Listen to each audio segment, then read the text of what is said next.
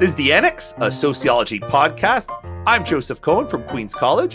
And I'm Dan Morrison from Abilene Christian University. Today we meet Dan Huebner from the University of North Carolina, Greensboro. Dan is the author of Becoming Mead, The Social Process of Academic Knowledge with the University of Chicago Press. We're going to jump into the story of one of sociology's great classical theorists. You're not going to want to miss this. George Herbert Mead is a name that I haven't spoken or heard of in you know since my days in my classical theory class in graduate school but there's no doubt the man is a towering figure in our discipline. He's widely credited as having founded symbolic interactionism although i might get uh, my my background knowledge straightened up today and uh, a major contributor to philosophical pragmatism. His Mind, Self, and Society is a book that is said to have been written by his students' notes after his death. It's a mainstay of classical theory seminars everywhere. And for today's episode, we're going to take a deeper dive into this classical theorist with the help of Dan Huebner, a professor of sociology at the University of North Carolina, Greensboro. Dan is the author of Becoming Mead, the social process of academic knowledge with the University of Chicago Press. Welcome, Dan Huebner. Thank you. Thank you very much for having me. So, wait, let's start off with some background on Mead and his mind, self, and society. Many of us haven't touched this material in years, or in my case, decades. Uh, and so we might benefit from a, a bit of a refresher. Can you might remind us, like, who's Mead and why is he important to sociology?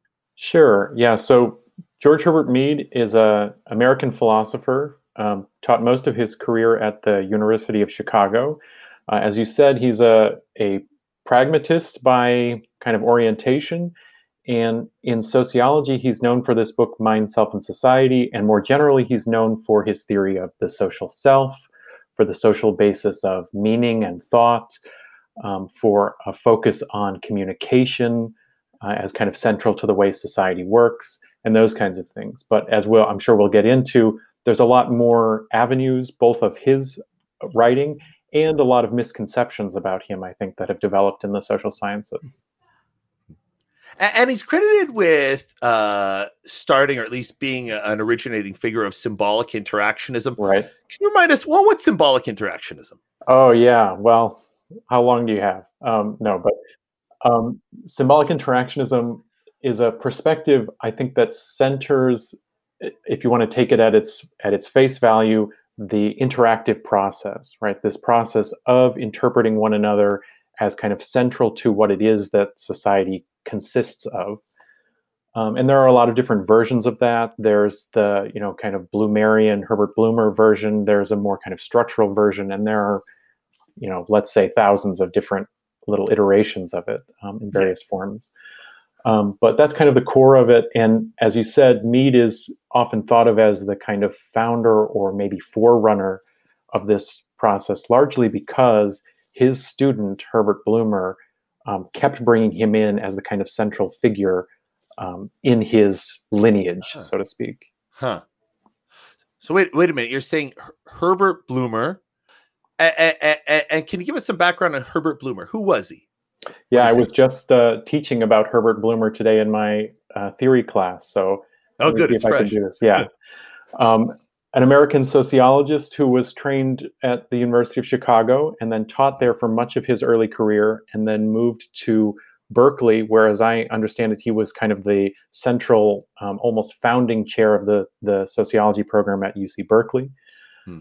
Um, and he's known for a lot of things, and I think he's been, been especially reappraised after his life for things that um, I think people didn't realize he had written about.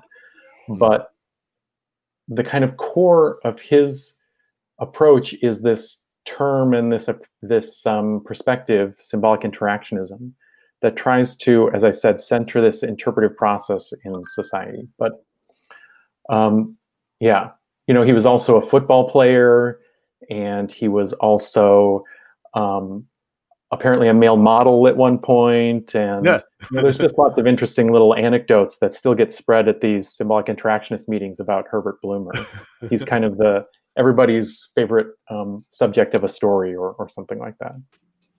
You know, it's interesting. I was uh, uh, on the topic uh, of how your students sort of uh, do a lot to ensure your legacy. I remember uh, exchanging some words with who was doing the is uh, David Calnitsky and Michael McCarthy. I think are putting together a volume in honor of Erik Olin Wright. Hmm. And uh, you know, I, I was saying, you know, it's it's very interesting. All the sociologists who we know of today are basically people who had students who sort of put the elbow grease into doing something to memorialize their mentor's work. I guess it it's a testimony to how important your your students are to your legacy. Uh, yeah, I mean that's central to why we even know who Mead was and why he's taught in sociology. I, I have a, a line that sometimes gets quoted from my book, which is um, Mead's remembered in a discipline he didn't teach in for a book he didn't yeah. write. And the fact that that's correct, that that's true, yeah. only is true because he had students in sociology who kept bringing him back into the dis- kept bringing him back into the discussion.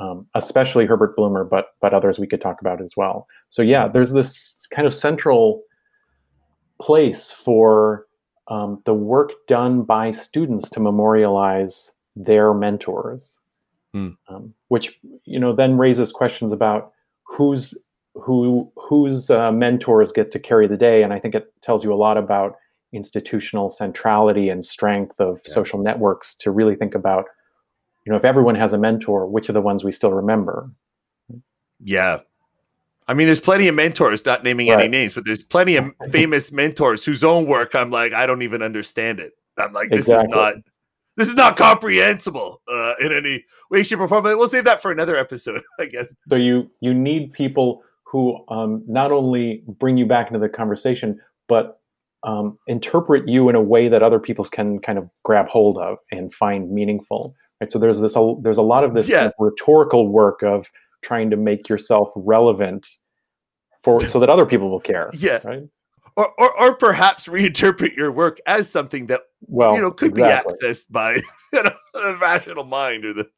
Yeah, I'm not sure that those are ever not sure those are ever fully separable processes of whether we're really saying just another version of what they said or whether we're saying something different as if it were what they said. Right? Uh, I'm really curious, uh, Dan Huebner, about Mead as a pragmatist, Mead as a public intellectual. That was part of the book that I was really fascinated by. And that's mm. not the story that I had received in my, you know, a, a graduate training or just my understanding of of his work. Um, and so you know, it's something that I'm interested in in my own academic work is the, the relationship between pragmatism and symbolic interactionism and, and the, the broader discipline. Uh, and, you know, right now there's a lot that sociologists could comment on, um, but how do you, how did you think about or how did you understand what Mead was trying to do as a public intellectual in Chicago, uh, mm primarily when he was teaching at U of C? Hmm. Yeah, I, I think that in a sense we learn some of these figures the wrong way around. So if you hand someone the book mind, self, and society, then the the instant image that you have, even if you know that this is based on lecture notes, maybe especially if you know this is based on lecture notes, is that this is a guy who spent his whole life sitting in ivory towers or, or rather classrooms, just talking about ideas. And I think that that's just not, you know, that doesn't tell you anything about where these ideas came from. And for me, this is the kind of key element of thinking about someone like Mead as a public intellectual his ideas came from real engagement with reform projects. Um, so I think it's key to think about him as a public intellectual, Mead as a public intellectual. And so one of the things that I started to discover was a lot of his published work began as speeches in front of reform organizations. He hmm. was the president of the City Club of Chicago. He officially represented the territory of Hawaii at a hmm. national farmland conference. He gave speeches about um, advocating a representative and elected school board in front of thousands of people.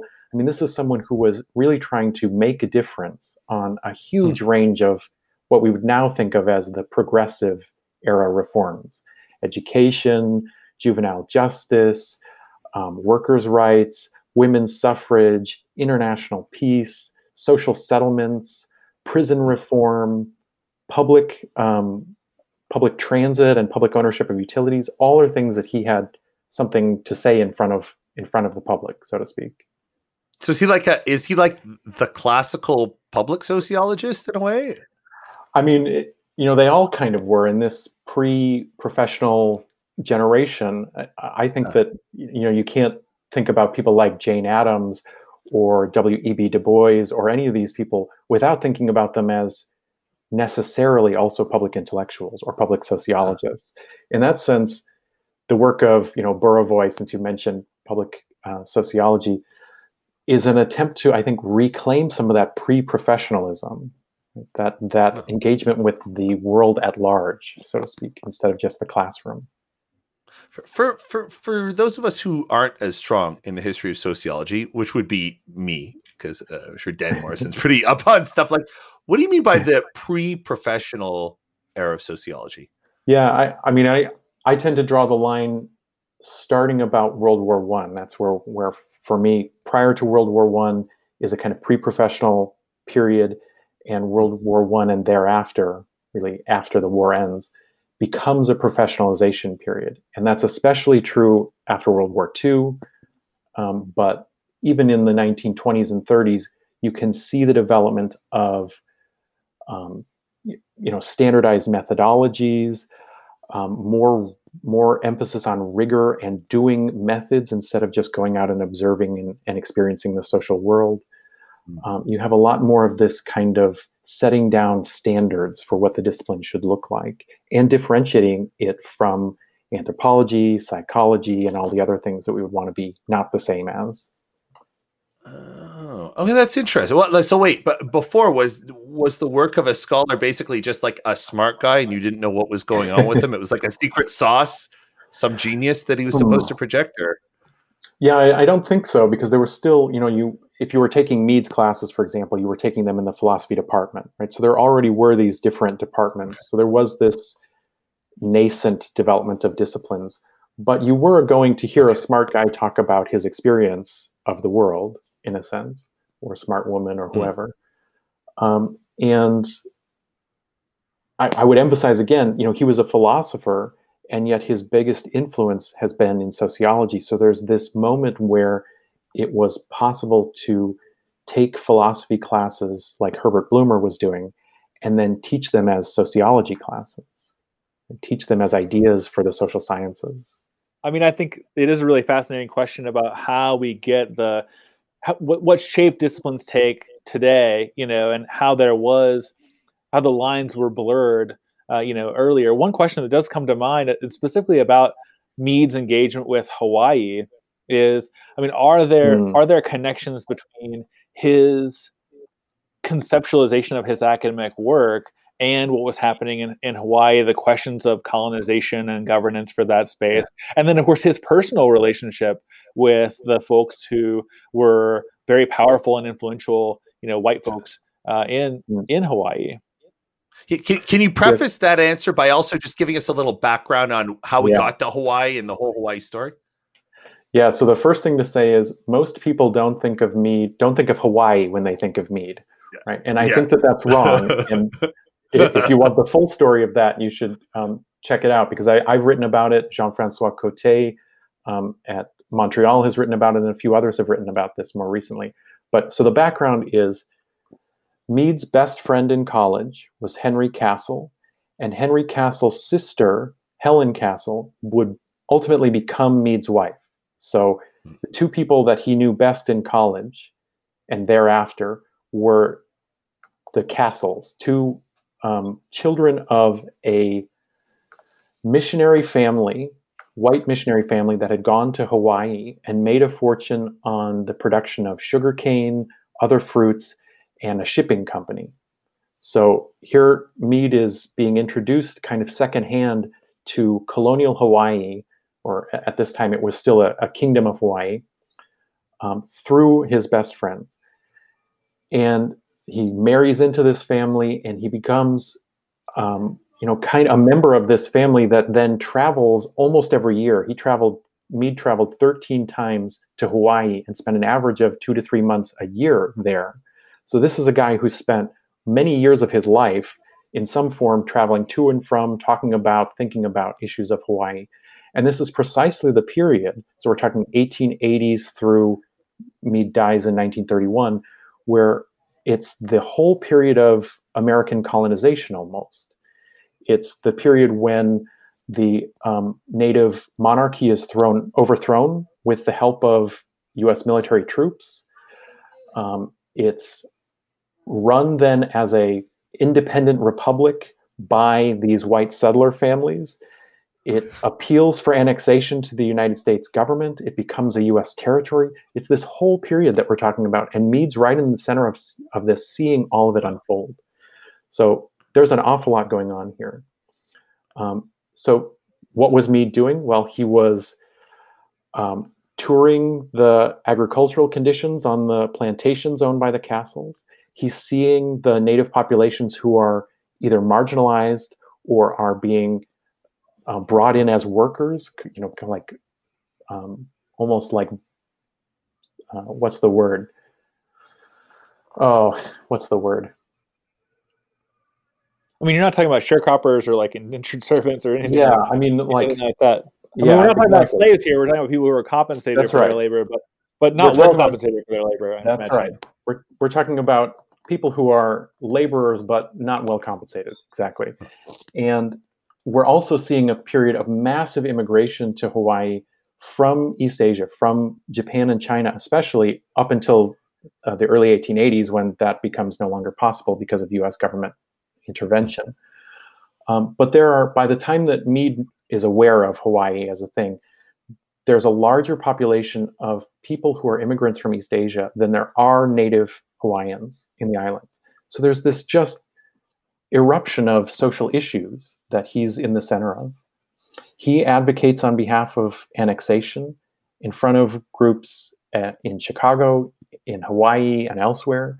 His uh, family in law, his in laws, are kind of the center of this pro annexation movement, which was, by the way, the progressive position for white progressives at this time. If you thought of yourself as a white progressive, what you wanted to do was colonize Hawaii, which is now I, things have changed so much. We, we think so much about like sovereignty and, and native rights that I think that that's Right.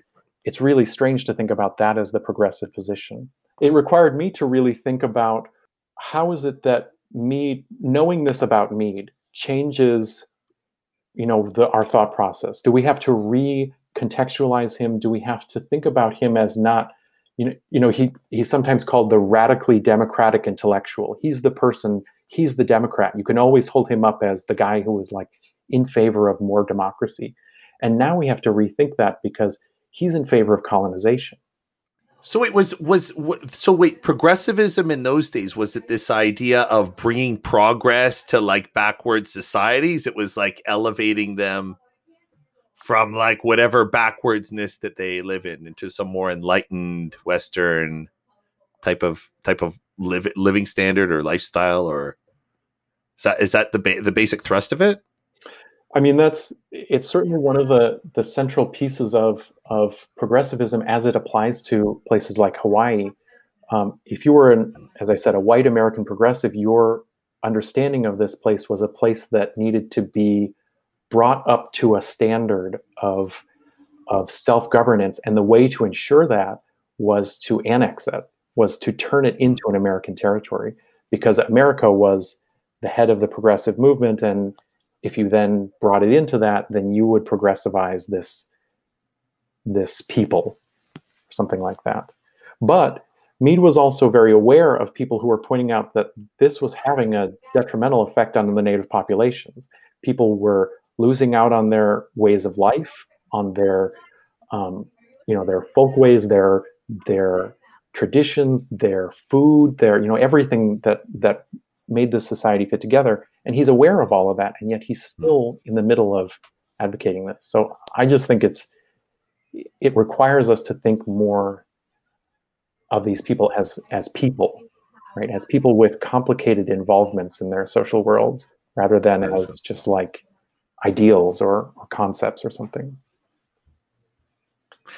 Can you can you think of a, a, a, a of a story that really stuck with you about Mead's time in Hawaii or or the legacy of it?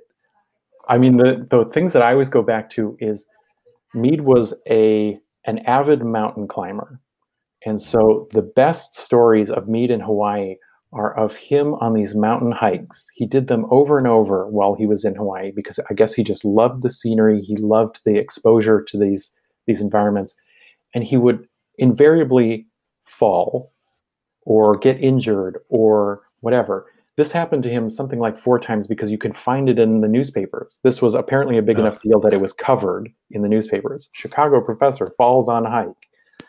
Um, and there are pictures for of fourth this. time. Yeah, for fourth time. That's right. Chicago Um, professor fails to learn lesson. Yeah, exactly. Falls, right. falls, fourth, falls fourth time. like somebody in Hawaii is like, "What the hell's wrong with this guy?" Right. Anyhow, sorry. um, and so th- this is just kind of like central to the way that he clearly experienced this place.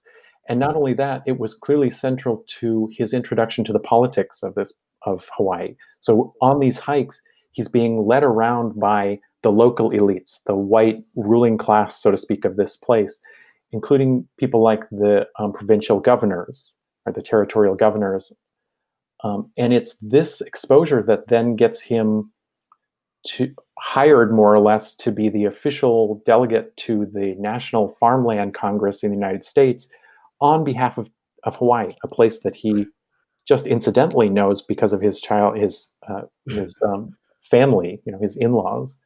He's now officially representing and telling people to go and farm in Hawaii, right, and providing them with statistics and telling them what farming is like, even though he's never been a farmer. What an odd gig. Yeah, it it's an odd gig. Or like, why? Why would you do something like that? Or just I- like do favors? Or I guess it So was what? a favor. I guess it was a favor to the territorial governor, Walter Frear, at the time, um, who, you know, if your farmland congress is on is in the contiguous United States, the continental United States, you can't just send any old person from Hawaii there, right? It would cost you too Right. much. So if Mead's already there in Chicago, you just have him as your delegate. It's okay. That that's more comprehensible as a faculty member at CUNY. That's sort of how it goes. It's like, yeah, Yeah. while you're in that country, While can you take there. care of some official business? exactly. One of the fascinating things about Mead and his kind of profile, how we talk about him today, at least before your book, was that Mead never wrote anything. You know, he he very rarely published. He he just for some reason, you know, it's sort of like publication fright or stage stage fright, although not in his case, not literally. Um, but your book really reveals that he actually had a great deal of uh, writings that were that were published, but also that he had and I would like to hear you talk about this. He had a lot of experience in what were the most up to date kind of scientific methods that he picked up in Germany doing these experiments uh, with with animals. This Mm. whole idea of reaction, he studied reaction times. I mean, I think about some of Dewey's stuff with the reflex arc and, and that, those sorts of ideas. Um, so I'm just curious about what you can say about Mead, the writer, and you know Mead, the the scholar who actually did have a lot of uh, work published, even in he was published in AJS. Yeah. Uh, right. I mean, uh, so the two. This is really a two-parter. One, okay. So tell us about what Mead did publish, and secondly, what can you tell us about why we think Mead didn't publish anything?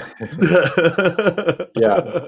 So I think there's actually three parts because there's the research part also. Yes. But, um, yeah, so let me start with that one actually, because so the research thing, one of the things that I try to expose in this in Becoming Mead is that Mead was not someone who just invented these ideas out of nowhere. And he didn't just invent them from his kind of casual interactions um, in society. It's not like he came up with these ideas just because he happened to be a member of society. He had a whole, you know, training as a as a graduate student and elsewhere, early career, um, doing psychophysical experiments. So he in labs in Germany and then at the University of Michigan, where he's hired to take over the psychology lab, he is, as you said, doing reaction time experiments. So he's trying to determine how long it takes people to perceive differences of time or or sound or weight or whatever. Um, these kind of very classical 19th century psychology experiments. And throughout all of this, he's also realizing that no matter how well you calibrate your your equipment, no matter how rigorous you are, you can't get rid of the fact that there is this kind of social interpretive process going on here. And I think that that's also the insight that, as you said, Dewey has when he starts thinking about the reflex arc, how there's, we have to ground all of this in a kind of action process or a social action process.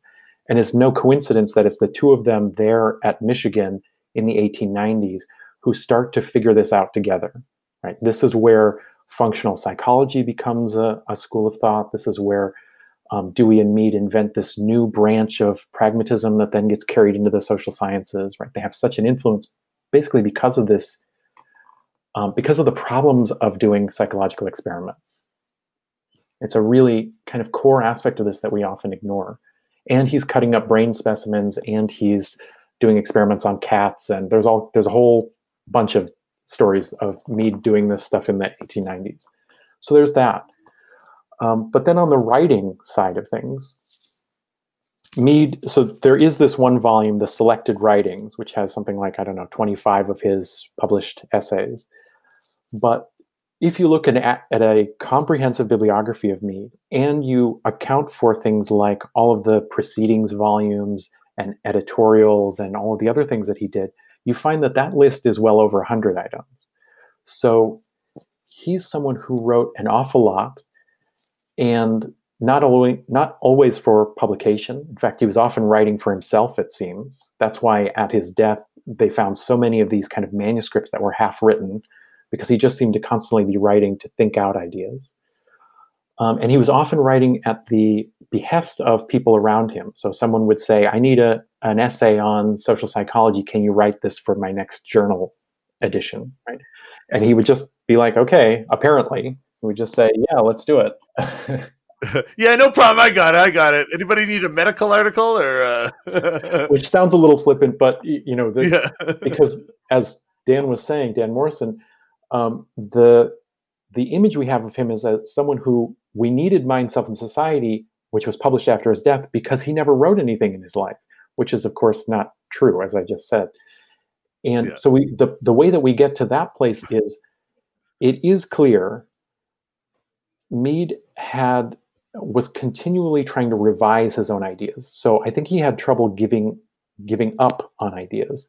There are I try to document a few cases in my book where people like John Dewey noticed that Mead would be perpetually late on turning in articles because he was never quite done with them. He was never satisfied enough with the wording of them. So this is where I think this myth gets started of Mead as a kind of diffident writer, Mead as someone who couldn't really get the words out or something like that. There's some truth to that, but that didn't stop him from actually having things published. Now, it is true also that he never wrote a book length um, anything in his life. And any attempt that was made during his life to try to publish something that was a book attributed to him was he was always trying to get rid of it, trying to make it not happen you can see cases of that in his life. Why? I think that it it stems from the same like I don't want a system that's like done. I want to be always rethinking these ideas, able to kind of add to them. And if I have a book that's like my philosophy, then it's done. It's over. It's it's a system. You know, it's self-enclosed. And that prevents it from being novel and engaging or or changeable or something like that. So yeah. So then the last element is how do we end up with Mead as this person that we think of as not a writer? And it's people like Dewey after his death giving eulogies saying Mead never wrote anything. And then that becomes this idea that maybe we need to memorialize Mead. And in order to memorialize Mead, we kind of have to build up this myth that like there isn't enough Mead out there yet. So we need to publish something of Mead's. And so there's this whole kind of process that that kind of builds on itself where all of a sudden we end up with, oh, well, there now we think there is no Mead and we need a Mead, and here's the Mead that we can create after his death. So I think it's all part of the uh, process of, of creating a legacy for him. It's like, like the typical jazzing up the book by uh, the, the right. only one of its kind or whatever. First of all, I'm sure there are a lot of a, a lot of the more uh, lightly published among us are probably pretty disappointed to hear that, that Mead was prolific because you're like, oh, rats. yeah. Well, you can hold on to the fact that he never wrote a book in his life and that that he never actually had a graduate degree. So there's that too. Oh, nice. I mean, one of the things that does strike me about Mead is, you know, his whole his whole thing is about process, right? It's about ongoing, yeah. unfolding lines of action. And it strikes me that it makes sense that if your whole the, the core of your idea is things are never finished, right? And that that's part of the pragmatic move also is just to say we're sort of moving towards, you know, increasingly good good relations between you know this part of society and that part of society or this bit of social reform and this kind of outcome right? And so you know my understanding of pragmatism is no one would say okay we're finished with pragmatism right? We're right. finished with um, our ongoing adjustments to changes in the unfolding of history right? Um, and so i know it, it humanizes me in, in to me anyway to hear you say like you know he didn't want to let go of these the very core nub of his idea, which is that you know things change and will continue to change, and we're all in processual relationship, like inside ourselves, and also in relation to our you know our, our neighborhoods, our communities, our state, our you know uh, our time and place. Yeah, I think maybe I don't know if you agree with that, but but that that uh, that helps me think think it through. It certainly does. I think so. So so uh, why does Mead matter today in sociology? It's a great, great backstory. You know, classic, classic guy. Lots, lots of color. But why does he matter in all seriousness to sociology today? Yeah. So some classics age better than others, I think. And one of the things that, and we're continually trying to figure that out. We're reappraising over the course of time who who we need to look back to, and in a sense, the argument that I and others have been making is we need to look back to Mead not just because the social self is an interesting idea or something like that, but also because we have forgotten that he wrote about a whole bunch of other stuff that's still of relevance to us and maybe even more relevant to us nowadays. So things like um, he wrote about the co constitution between organisms and their environment, or between society and environment, well before that was a general topic that we now think about environmental sociology or something like that. And some people have started to really use his ideas um, that build on the notion of the social self, but also incorporate the environment as social objects to be oriented toward. Right now, we have to take into account the role of the environment around us. That's a really interesting way of reinterpreting Mead. But also things like um, you know, digital media allows us to think about self-presentation, the social self, in a different way. But also, if we have issues with deliberative democracy, Mead is one of the first people to really articulate what does democracy look like if it's not just a model of society, but an ongoing way of communicating and, and understanding one another, right? Along with Jane Addams and a few others, John Dewey of that generation. And he's someone who is now being brought into the literature on embodied cognition, which is a very hot topic in um, psychological sciences. Um, and he's being brought into work on material cultures like archaeology. I just started to discover this for the last couple decades, especially in Britain. There have been reinterpretations of classical American pragmatists as relevant to contemporary archaeology. And I guess the way to think about that is how our material remains are not, they don't have their meanings contained within themselves. They have their meanings in relation to the uses that we make of them, in relation to the kind of contextual interpretations we make of them, and Mead someone who was saying that 100 years ago. Right? So, over and over, I think what we're finding is new ways in which classics like Mead become relevant. And maybe the last thing that I'll say on this um, is coming back to the kind of Burawoy point that we made before, which is if we are looking for a more engaged social science, then maybe we can look back to models of what that looked like, what has and hasn't worked, what you know we do want and don't want from the past of our own disciplines. So if Mead was an engaged social scientist or something like it, then maybe we can look back to him for what cues we can take. I, I have a question for you. It's not on Mead specifically, but on a lot of classical theorists. Sometimes, you know, I, I, I this is more in, in terms of Marx. I, I often wonder if a lot of the classical theorists whose uh, works we mine for ideas and we celebrate for like their theoretical minds are, have really attained that position because they uh, they had a certain social status in their era era like they were prominent in their time like would marx still be big if he uh, wasn't uh, you know wasn't part of uh, you know the the uh, the communist movement of his day or the socialist movement of his day right? Uh, would we would we still uh would, would we still celebrate him that much? And and and sometimes i wonder what what's your opinion on this?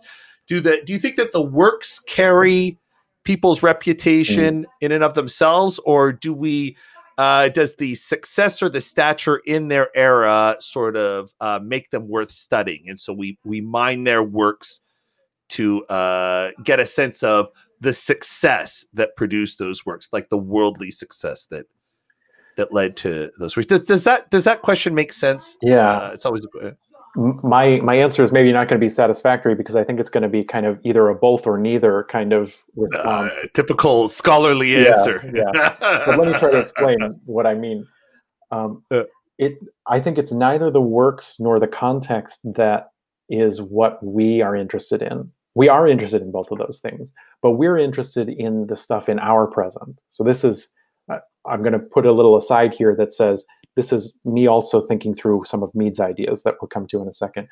But um, we are oriented toward the practical problems of our contemporary moment, right? Whatever we are interested in because they're problems of our society. And so when we look back to these classic authors, we're interested in the ideas, we're interested in the context, we're interested in whatever we can take as tools that help us understand ourselves ultimately.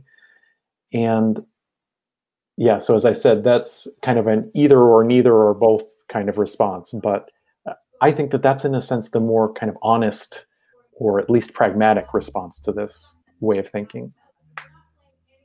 Truthfully it's a good answer it's the best answer possible right like that makes complete sense to me rather than some simplistic either or Yeah, I don't.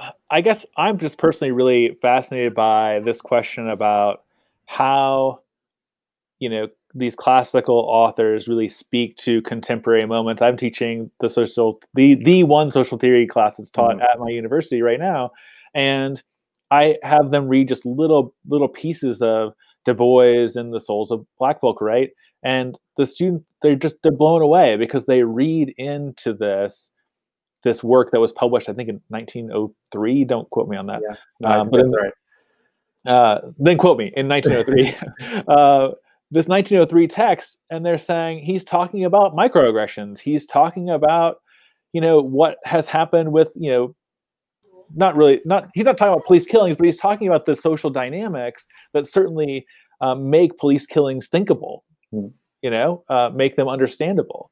Huh. Um, and so, in my context, I'm I'm often thinking about, you know, how can we um, how can we apply these these theorists and really you know write to our student newspapers and say hey you know here's a here's a sociologist who you know was thinking about um, how you know social statuses and positions in hierarchies you know lead us to to be uh, ignorant or blind to these forces that um, our fellow citizens are are experiencing um, and I guess I'm I'm really just fascinated, and Mead is sort of a model along with Du Bois, right?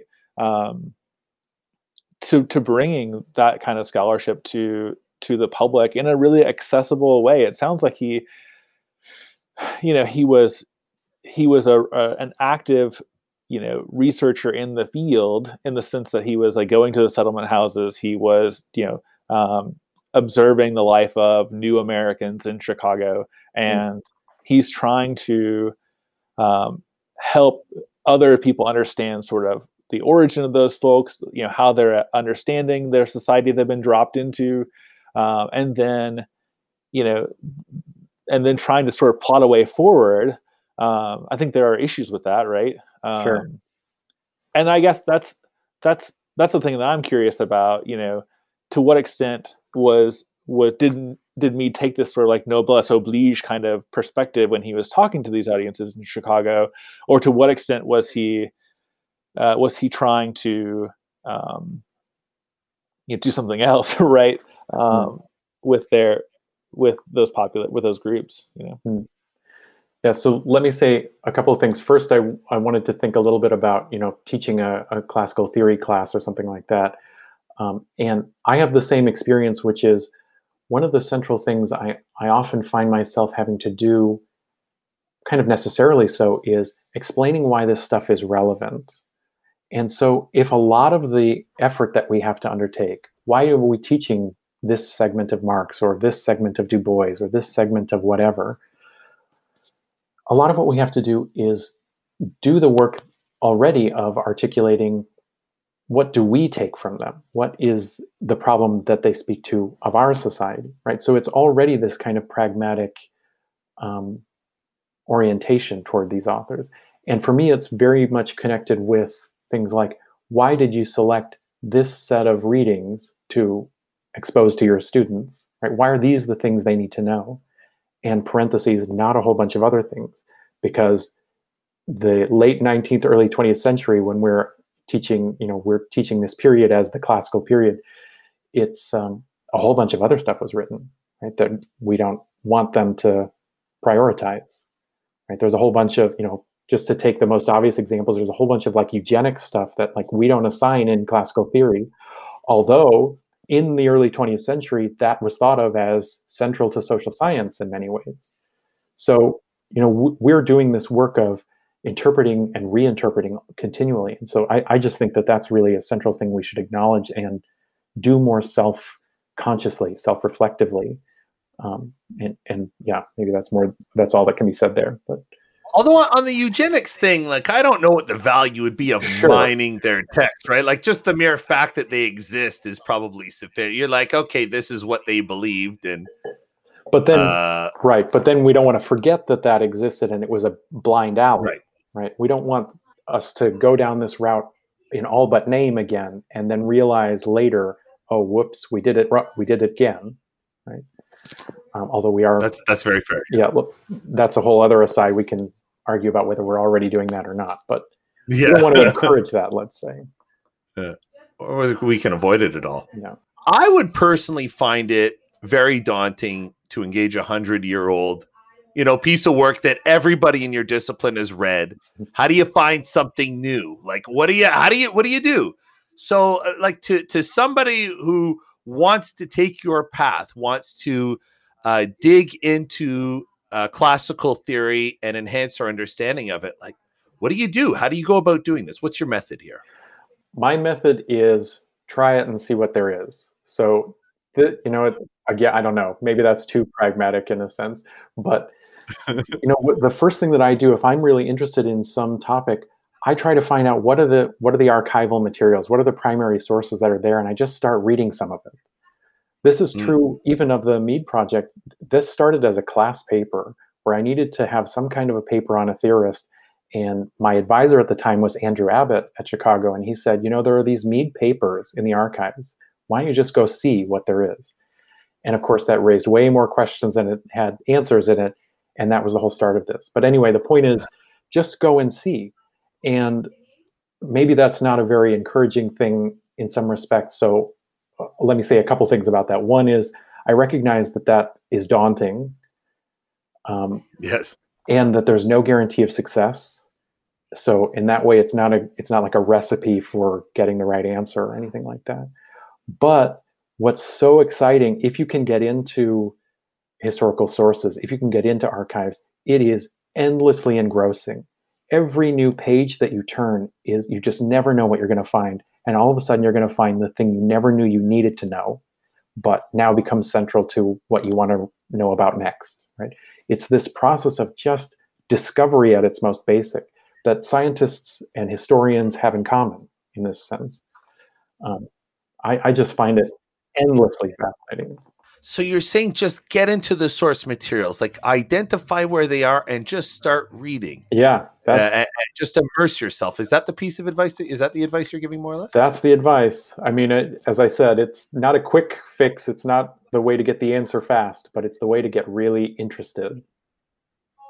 And and then what? Uh, like, how, how do you like? How do you go about doing a project like this? It's so foreign to someone like me, who's a survey researcher, right?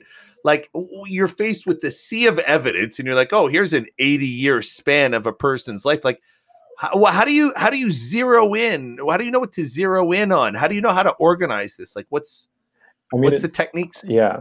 The techniques are things like timelines and spreadsheets and you know the things that allow you to then organize and compare and contrast um, but so that on that more kind of basic level.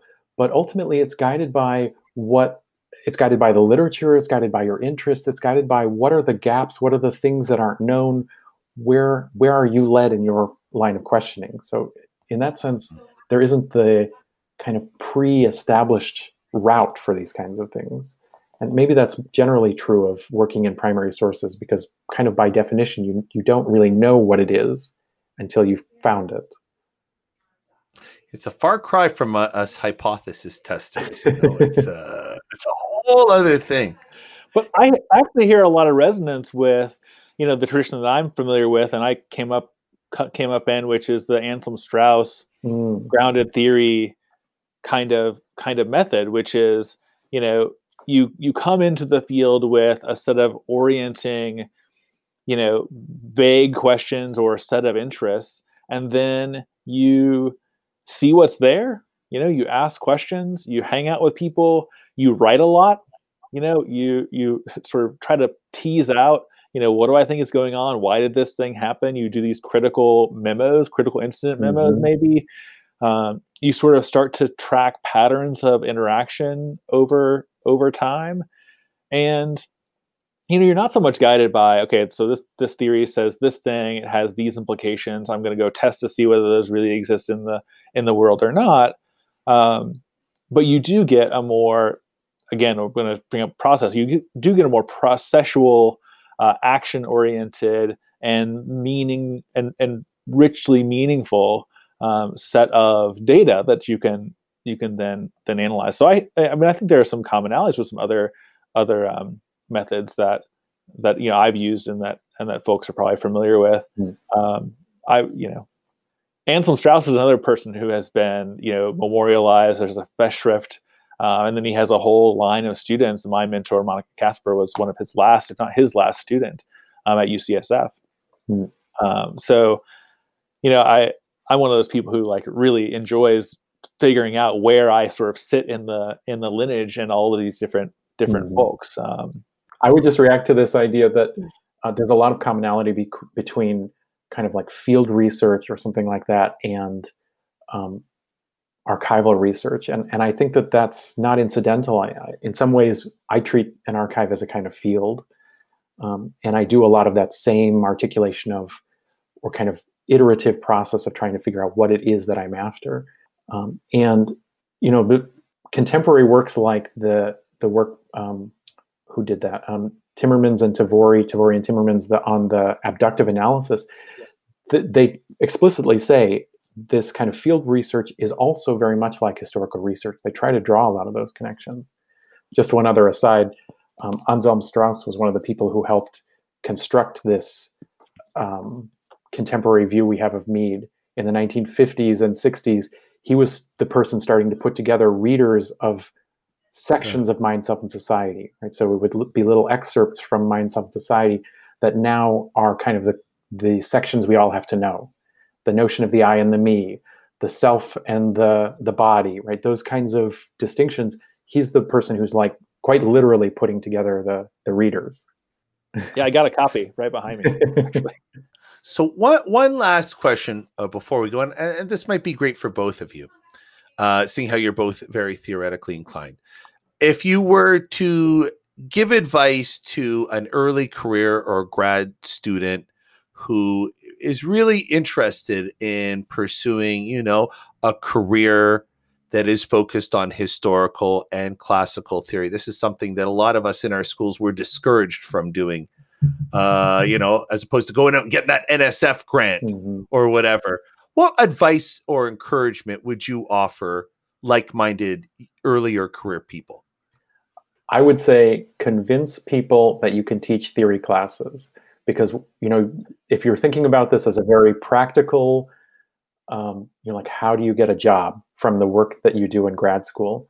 The way you get a job is you convince people that you can teach the kinds of things that that they need taught that you can research the things that will excite graduate students right? So you have to do that work and and i think that that was actually hard. I think it's hard for all of us um, that do this kind of work to do that to you know like in some ways i think of myself as a historical sociologist and that's not going to get me many job offers. But hmm. teaching a theory class every department has to have at least one theory class taught. And hmm. maybe that's a little too practical of advice but that's that's where my mind went. Convince people you can teach theory. No i think that's i think that's great advice. Um, i think the other thing i mean i'm brought to mind a, a friend of mine wrote a dissertation that she recently published in, into a book, and it's about a uh, a body of water in Russia. And so, not a topic that you know I didn't I didn't uh, you know describe it in the sexiest way, but not a topic that is just jumps out at people's like, oh yeah, that's exactly relevant to like yeah. the contemporary debates in American sociology, mm-hmm. right? she did ethnography. She went there and she like hung out with the people and lived in this giant you know apartment building. Anyway, the point being, um, she had a project that was unique, that where the contribution was you know, was clear, even though it came from a maybe a at a left field. But also, she I think she did a great job of cultivating relationships both among her faculty. This is at Vanderbilt, but mm-hmm. also mm-hmm. across the discipline. So she was very.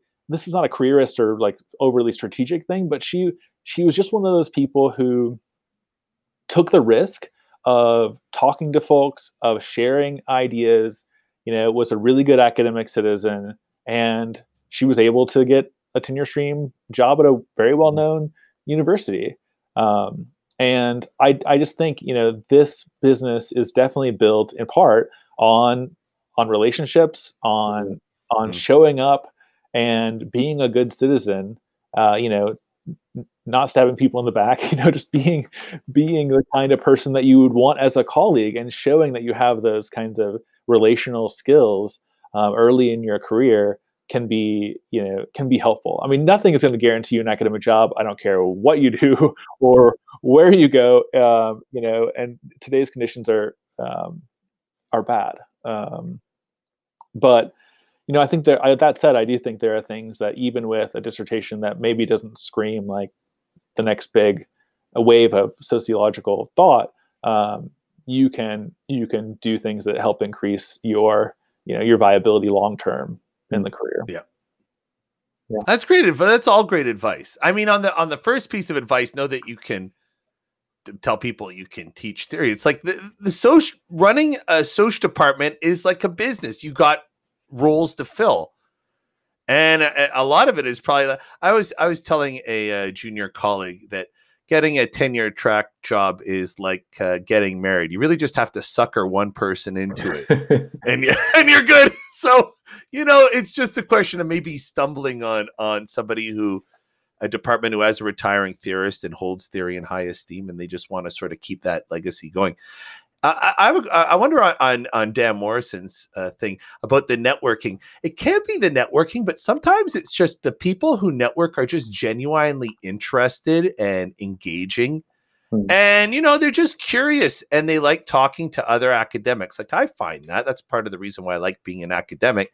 You just get to meet smart people and have sort of interesting chats with them, and even if you don't connect to the right people, it's just a great disposition like when you're on the other side of a hiring committee and someone's like you know engaging has great stories whatever you're like i'd like to hear more from this person. Like what a what a live mind you know what an engaging mind. So could be good. Mm. anyhow it was a real pleasure talking to you. Thank you very much for uh, coming on today. Yeah thanks again for having me. This is a it's been a great conversation.